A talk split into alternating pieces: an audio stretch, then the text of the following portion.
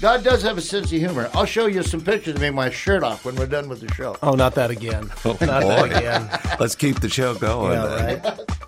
Welcome to Talkin' Truth, the podcast that brings together conservative pastor Brian Clark and famous comedian Dan Whitney, aka Larry the Cable Guy. Excuse me, where's the restroom? They'll be talking truth about the Bible and life. Now let's join Brian for today's look at God's Word, followed by conversation and a little fun with Brian, Dan, and today's guest, Pastor Nat Crawford. Now, here's Brian. So, are we here by chance or on purpose for a purpose? Why do so many people feel such a sense of hopelessness and despair these days? It may go back to what we believe to be true about our origin. In this episode, we are looking at Genesis 1, verses 24 through 31. In episode 1, we learned that in the beginning, God created. In the verses that follow, the writer describes what was created on each of the first five days of creation.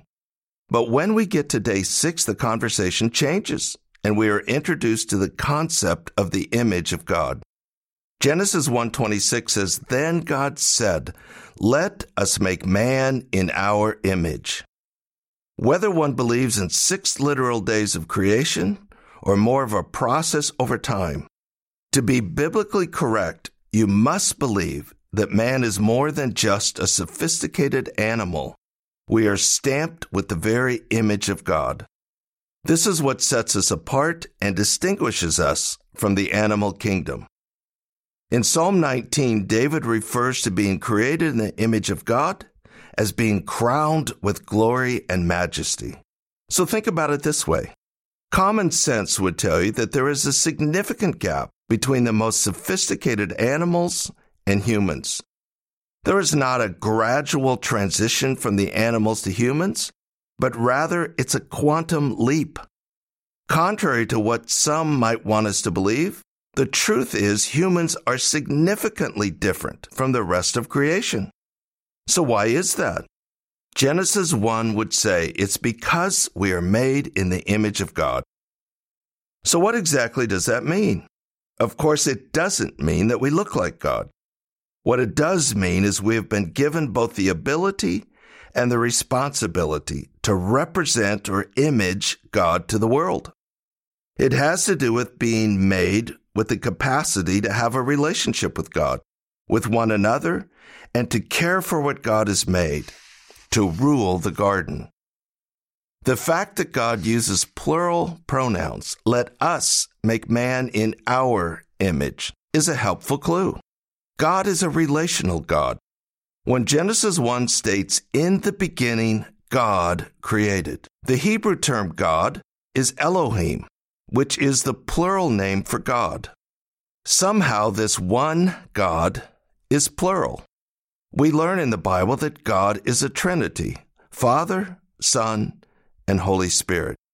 This is certainly a mystery to how this works with God, but it's helpful to know that even though God existed by himself before he created, he was not alone.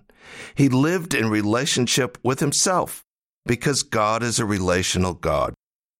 So when God says, let us make man in our image, he is saying with the capacity to be relational as he is relational. In other words, we were created to experience relationship with God, to know him and to be known by him. The image also includes what we call a volitional will or a will to choose. To truly be in relationship with God, we have a choice. We can exercise our will to choose Him or reject Him. We can choose good or evil. We've been given an ability to reason and choose. Animals operate according to instincts. Humans are able to reason. With this, then, comes moral responsibility. We are responsible for our choices. Nowhere does the Bible teach that animals are morally responsible for the choices they make, but soon we will see that humans have a choice and are held morally accountable for those choices. These are the main ingredients that make up the image of God in us. We find a summary of what God has said in Genesis 1:27. God created man in his own image, in the image of God he created him, male and female he created them. Three things are underscored in that verse. God created us, we were created in his image, we were created in his image, male and female. Our sexuality reflects, even celebrates, what it means to be made in God's image. God's first command to people made in his image was be fruitful and multiply. Just in case that wasn't clear, the first command God ever gave people made in his image was to have sex and fill the earth. For those who think God is against sex or embarrassed by it, all you need to do is read page one of the Bible. It was his idea. God created sexual passion. Animals procreate. Humans celebrate the image of God in sexual intimacy. We'll talk more about that in Genesis 2.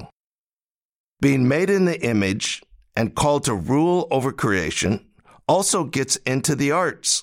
The second attribute we learn about God is that He is creative. In the beginning, God created. All of the arts are simply trying to imitate the wonder and the beauty of God's creation. So, music, painting, sculpting, pottery, poetry, dance, it's all a celebration of what it means to be made in the image of God.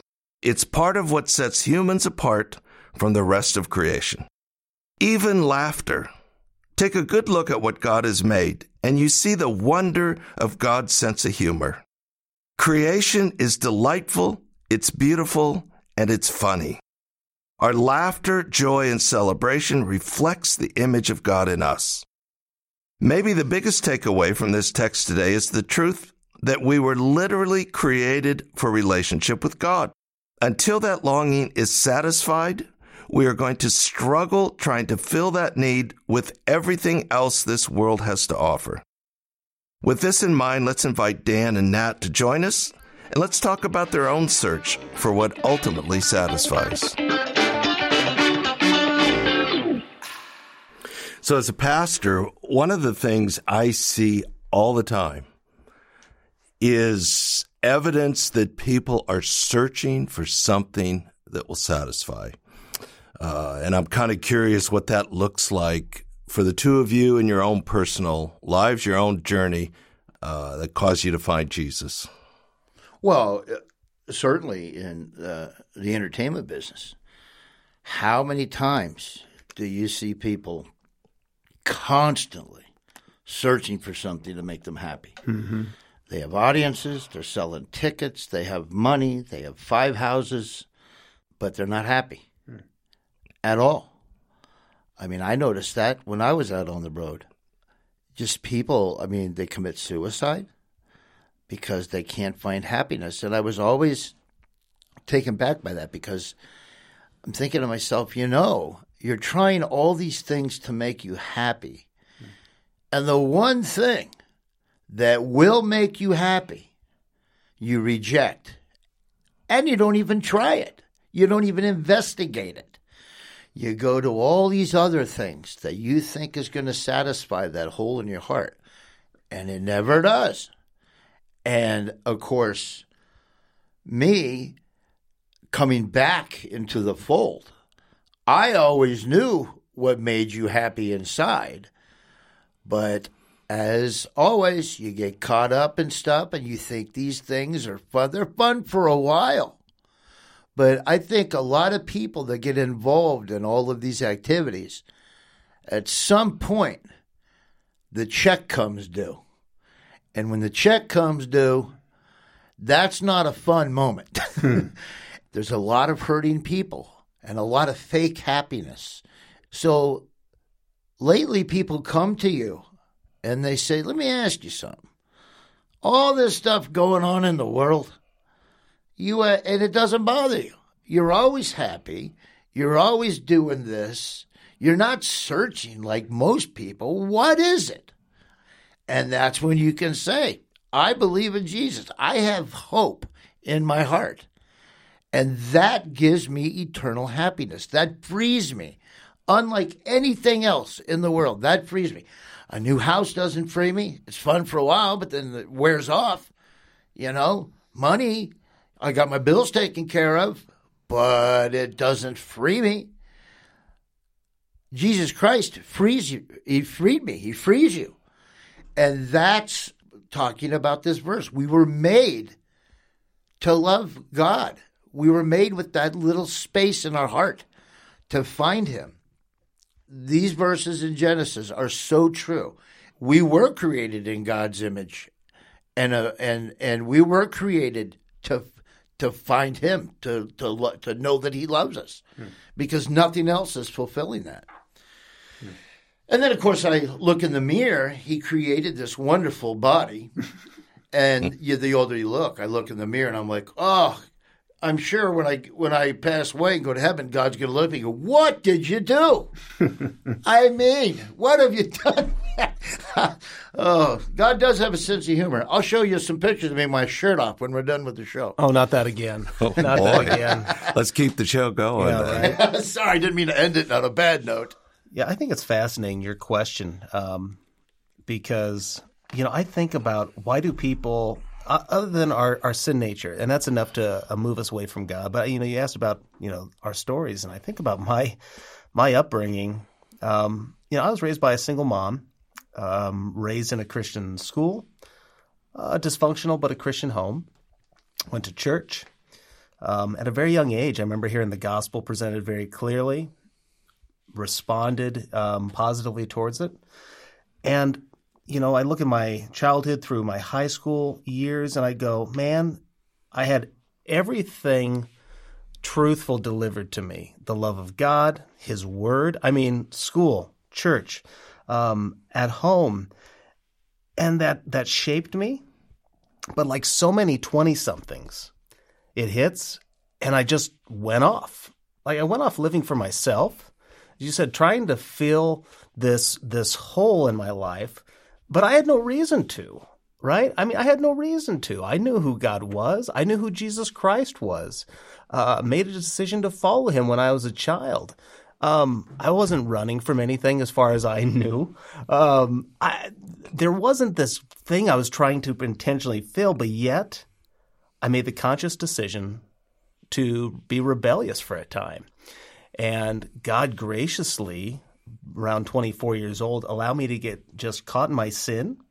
And God brought me back home to a place where He broke me and He molded me in that time. And He has continued to do so since. So it's fascinating how you can have people who have got all the right upbringing and rebel. I mean, you come from a background with, you know, a, a pastor as a father, right? Absolutely. Yeah. So and and then so there's no reason for us to go off on the deep end, but but we do. And then you have people who are brought up in horrendous circumstances, like a Josh McDowell experienced so much abuse and pain and suffering, and yet the man uh, and tried to disprove Christ, and instead he finds out everything that the Bible said is true, and and the trajectory was right. so different. It's fascinating to see why we stray from from what we know is true. But when you think about it, isn't that the common story in Scripture, Brian? Time after time, God calls His people. They they come, they they follow him for a time, they rebel, they go off, they cry out, he restores. It's just this process over and over and over again. Right.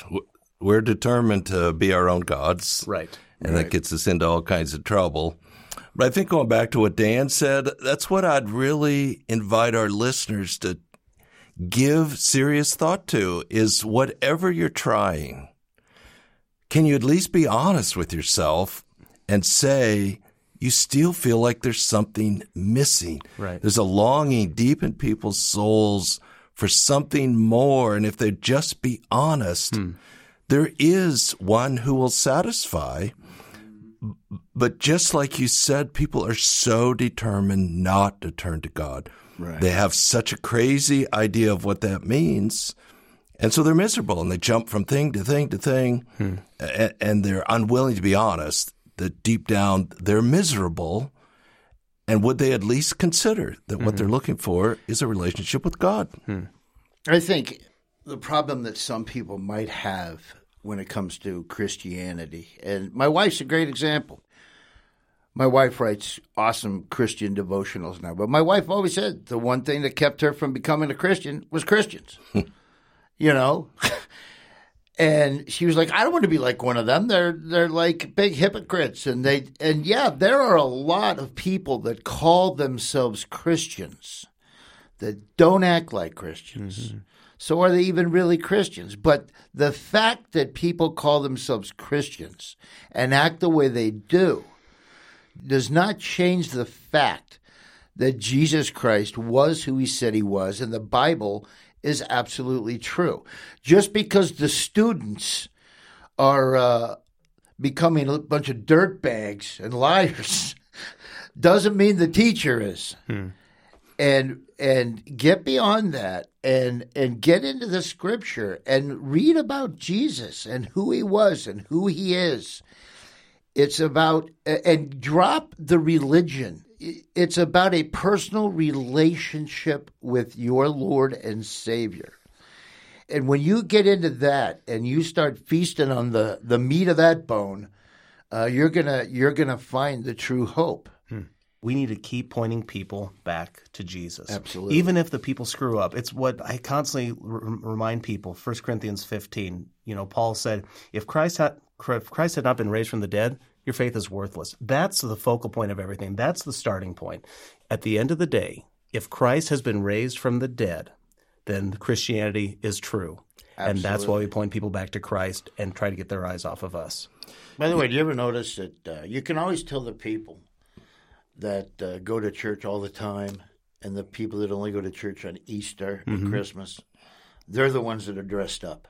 you ever notice that? 'Cause at some their one big show. Yeah, that's their one big show. They Right. get dressed up. You can tell the people that go all the time. They're Right. like, you know what? Yeah. I'm wearing loafers and this pair of camo shorts. I'm not getting That's dressed exactly up. right. Sick and tired of dressing up on Sundays. Like get some camo shorts. I would love to see that. I don't think I've ever seen you in shorts, Brian. Uh, well, I think one of the reasons people push God away is they have crazy mixed up ideas about who God is.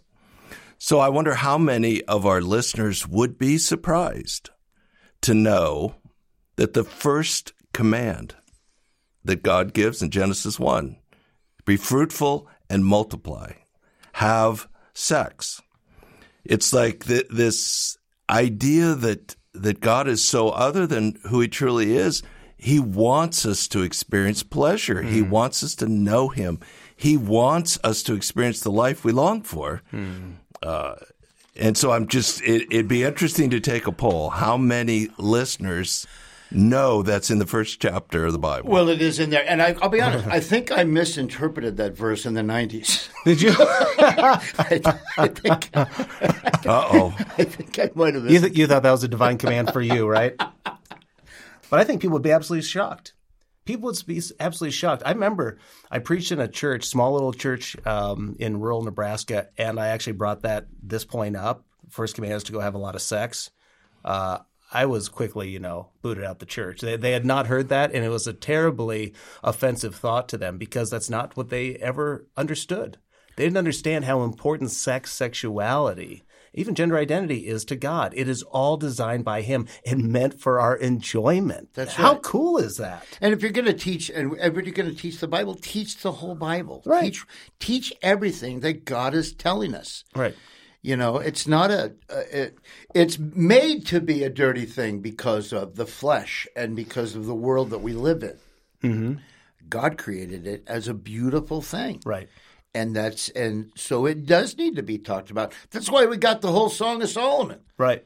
You know, and uh, He was a dirty bird. Some of that stuff he said, I don't know about that. But there, there's something you said, Brian, a long time ago, and I don't know who you stole it from, but I know I stole it from you. But you talked about uh, a train, trains on a track, right? God gives us these boundaries, and when we follow that design, it is life to the fullest. It leads wherever God, you know, intends it to lead, and there's great freedom there. Right. But once we get off the rails, it, it was sex and sexuality, gender. Look at how much destruction, confusion, and pain is around us. Absolutely, and you know that's why uh, that's another uh, thing about uh, Jesus is the truth and the Bible is the truth. And when we look back on last week, those five first five words of the Bible, when you believe that, here's the cool thing about your life the goalposts never change. Hmm. They never change, they stay the same. Hmm. You know what everything is. The goalpost will always be the same. Hmm. When you're living in the flesh and you're living in a world that doesn't believe in a God, and we just showed up here, the goalposts change every year. And this is this, and then they're making this up, and then oh well, we'll go ahead and do this now. You you don't you're you have a constant change of morality. Hmm. The Bible, you don't have you don't have that change. The goalposts always stay the same, and you know what parameters to be in, hmm. and they're absolutely fantastic. Yep. Thanks for listening to Talkin' Truth. Brian and Dan will be back soon with more episodes, so be sure to subscribe. Today's Talkin' Truth is powered by Go Tandem, the free spiritual fitness app. Download Go Tandem today and get spiritually fit. Get her done.